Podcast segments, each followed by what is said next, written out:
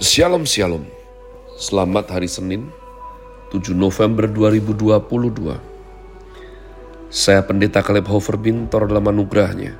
Penuh sukacita sampaikan pesan Tuhan melalui Grace Words yakni suatu program renungan harian yang disusun dengan disiplin kami doakan dengan setia. Supaya makin dalam kita beroleh pengertian mengenai iman, pengharapan, dan kasih yang terkandung dalam Kristus Yesus Sungguh besar kerinduan saya bagi saudara sekalian, agar supaya kasih dan kuasa firman Tuhan setiap hari tiada pernah berhenti menjamah hati, menggarap pola pikir kita, dan paling utama adalah kehidupan kita boleh sungguh berubah menuju Christ likeness. Masih dalam season winter dengan tema bulan ini, Glorify the King through the family, Chris Word hari ini saya berikan judul Nahum Fatsal 3.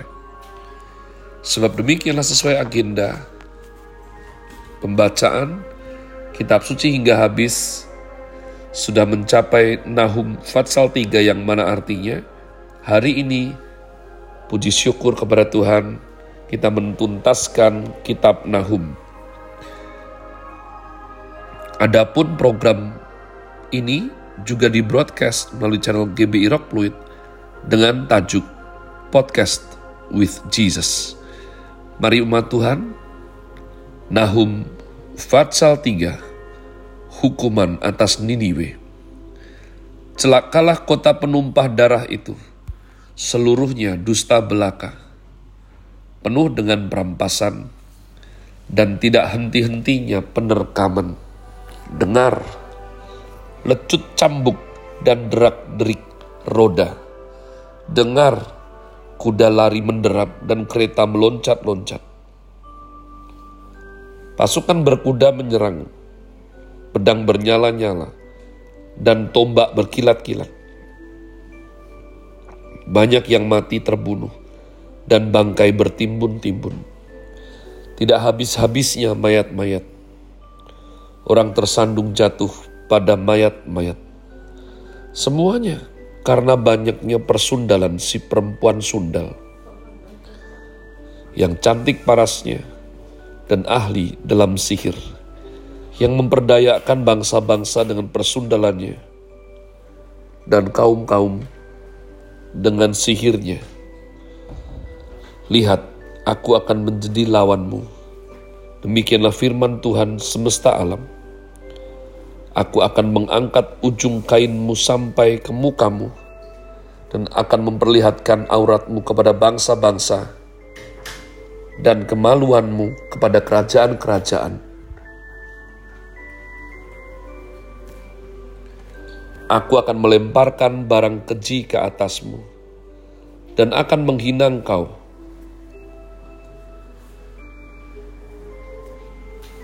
dan akan membuat engkau menjadi tontonan. Maka semua orang yang melihat engkau akan lari meninggalkan engkau serta berkata, Niniwe sudah rusak. Siapakah yang akan meratapi dia? Dari manakah aku akan mencari penghibur-penghibur untuk dia? Adakah engkau lebih baik dari Tebe, kota Dewa Amon yang letaknya di sungai Nil. Dengan air sekelilingnya yang tembok kotanya adalah laut. Dan bentengnya adalah air. Ethiopia adalah kekuatannya. Juga Mesir dengan tidak terbatas. Put dan orang-orang Libya adalah pembantunya.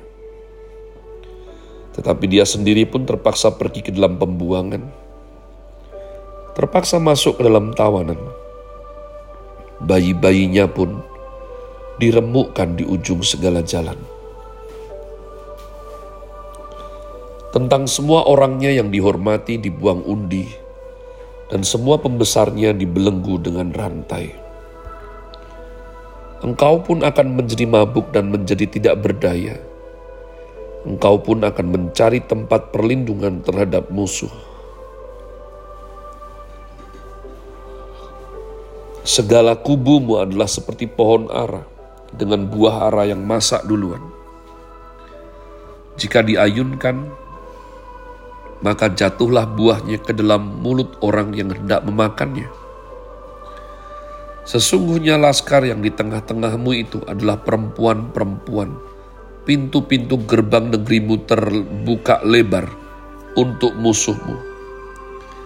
Api telah memakan habis palang pintumu. Timbalah air menghadapi pengupungan.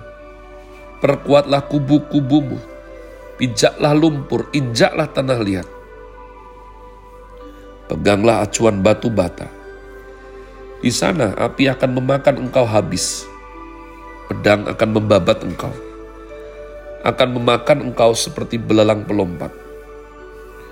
Sekalipun engkau berjumlah besar seperti belalang pelompat, berjumlah besar seperti belalang pindahan.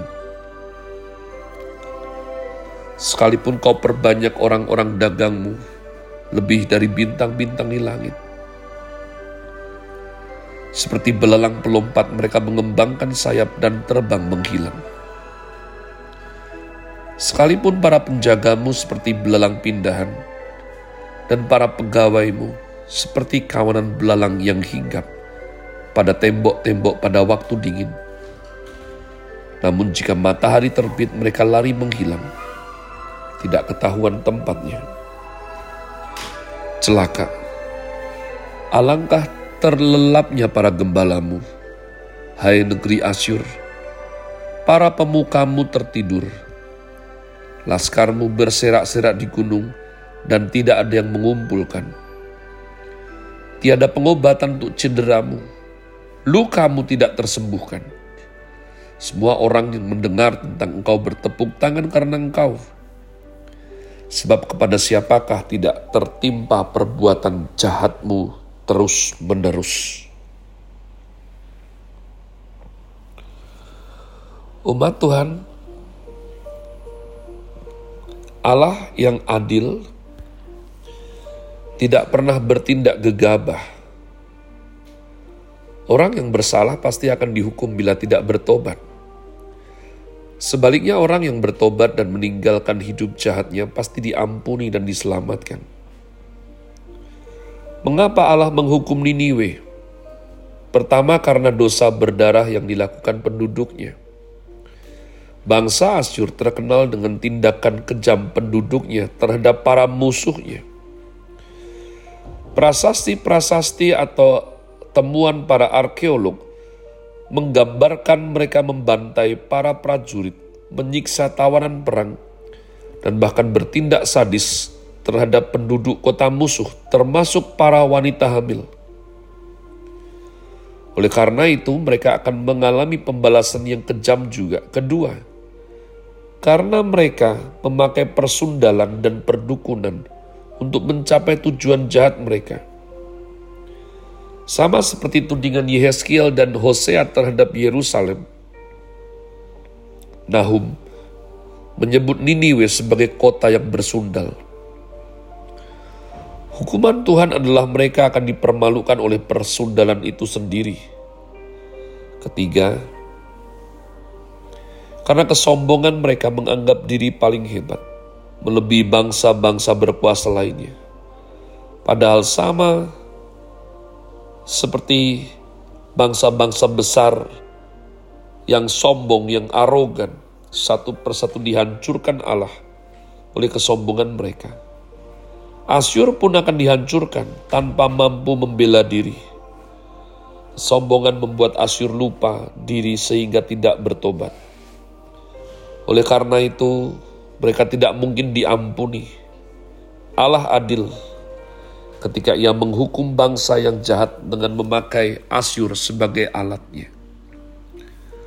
Meski pernah menjadi alatnya, Asyur dihukum oleh karena kekejaman dan kesombongannya. Allah tidak dapat dipermainkan. Kita yang mengaku anak-anaknya tidak boleh tinggal tetap dalam kehidupan berdosa. Kelemah lembutan, kesetiaan, rendah hati harus menjadi karakter Kristen yang memperkenan Allah dan memberkati sesama. Niniwe pernah diloloskan sekali dilewatkan di zaman Nabi Yunus umat Tuhan. Tapi tanpa pertobatan yang sungguh-sungguh, tanpa mentoring pemuritan yang ketat. Maka selalu-selalu ada sesuatu hal yang ironis. Salah satu putra saya mengingatkan saya, keledai yang merupakan lambang hewan keras kepala umat Tuhan, tidak pernah jatuh ke lubang yang sama. Tapi manusia yang seharusnya makhluk yang lebih cerdas daripada keledai, berulang-ulang jatuh ke lubang yang sama. Maka umat Tuhan, dalam kitab Nahum ada sesuatu yang menurut saya lebih mengerikan daripada murka Tuhan. Yakni ditulis umat Allah mengenai surga yang sunyi. Ketika manusia mengharapkan sebuah respon namun tidak terbalas, manusia masuk dalam misteri yang tidak bertara. Membuat takut, sedih, kadang murka, tapi bisa apa manusia? Ma Tuhan kau bayangkan, jika manusia tidak mendapat respon ilahi, mau marah, mau memberontak, mau berdoa, mau menjadi ateis, mau berlaga agnostik, tidak ada yang dikirim Tuhan untuk mendebat dia, menasehati dia, menegur dia. Tidak ada.